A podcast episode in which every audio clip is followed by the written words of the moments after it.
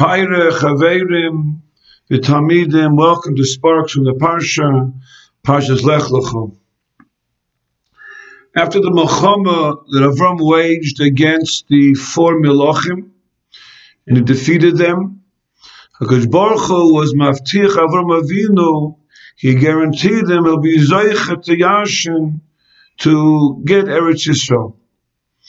Avram Avinu said to the Rebbeinu Shalom B'Ma'ida, Rashi teaches, Rashi explains that he said to Gash Baruch Avram Avinu, Bezeschus, in which merits will Klai have the ability to stay in Eretz Yisrael? So Gash Baruch answered him, the schus of the Kabbanis. V'zechet to stay in Eretz Yisrael because there be Kabbanis and there be a kapara for Klai Yisrael. There are many kashis on the parsha here of the Krisas Bris. Kaidim Koil, the Kli Yakar asked the Kasha, the Gemara says in the Dorim that uh, Avram Avinu was Nenash. He was punished because he said B'meida. Even though he didn't ask necessarily for an ice, like that one shot Rashi, but merely asking which schus they would remain in Eretz Yisrael with, Chazal understand was a tainim. It was a complaint against Avram Avinu. Kliyaka finds it hard to understand that because he's a Ma'eda, the Gemara says, Nadorim, Hashem answered him, Yadayatayda. You should know, Kiger Yezarachim, Beres Lohim, that your children, your descendants will be in Golis. Why was the Einish so stark? Because he said, Ma'eda. And furthermore, why were they nenash? The Dairis after Avram Avinu, wasn't it? Why wasn't he nenash? So, Dr. Klayok brings from the Barbanel that Avadim, we can't understand that the Golis that Klai went through in Mitzrayim and in other Golisin later on, we can't understand that those Golisin were a result of an Einish because Avram Avinu said, "B'meida." The Bible brings kama the kama midrashim and gemaras. The Klai was ma'usid. Klai was destined to be in Golis in Mitzrayim, and he's Meirich. He goes to great lengths to explain that Klai had to be in Golis in Mitzrayim. We had to surpass that nisayan, that ordeal, to endure the Golos of Mitzrayim, in order to show that we are the Am Hashem, that we're faithful to the Rebbeinu Shalom.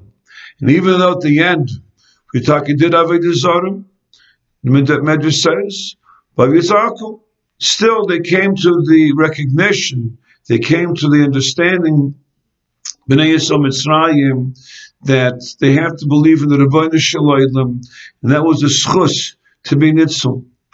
And that was the Kur HaBarzel, that was the refinement they had to go through, much like you have to refine gold and silver.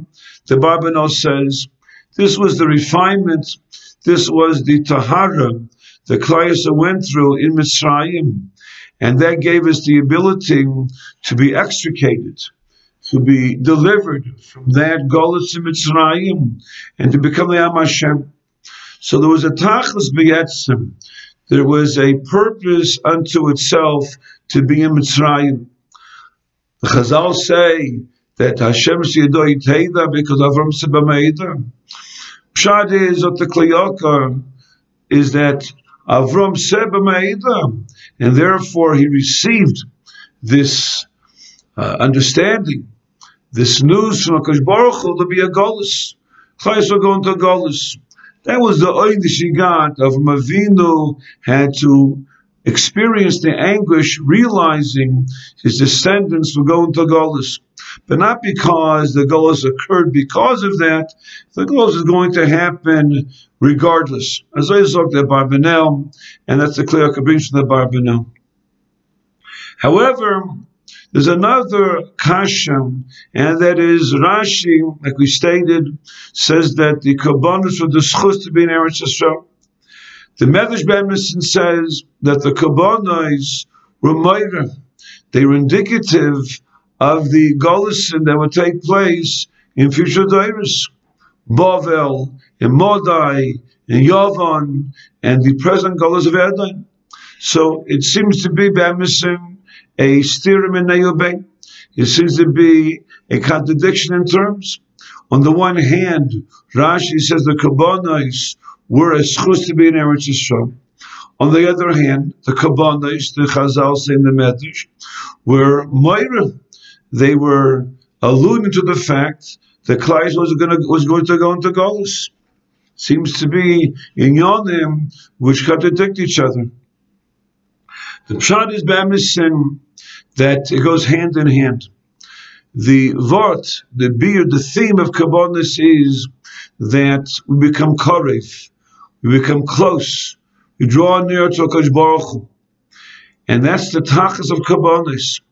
And that's why Avram Avinu had to bring the Kabbanis.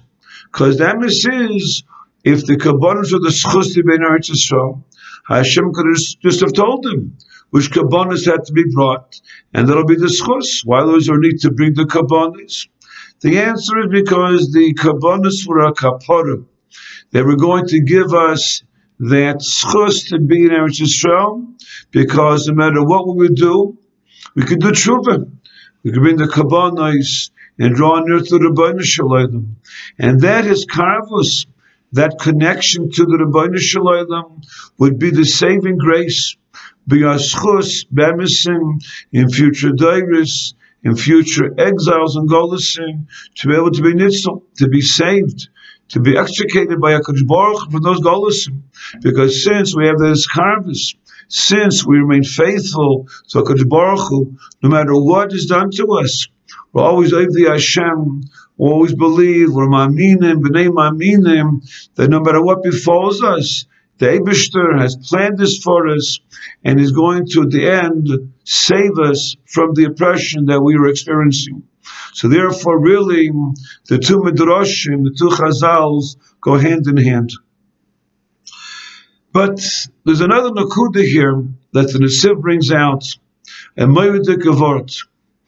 The Tanur Oshon, the Lapidesh, the smoky furnace and the fiery torch that went with Avram Avinu between the sliced animals, that was the bris that took place.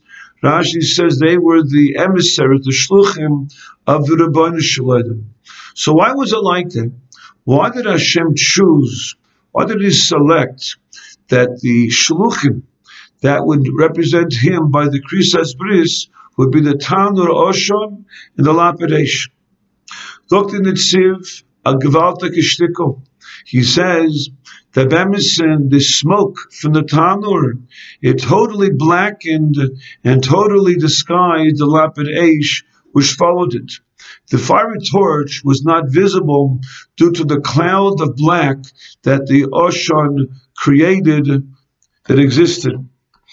And it wasn't until that the Tanda Ocean passed, and then seemingly out of nowhere, the fiery torch, the Lapidesh, appeared.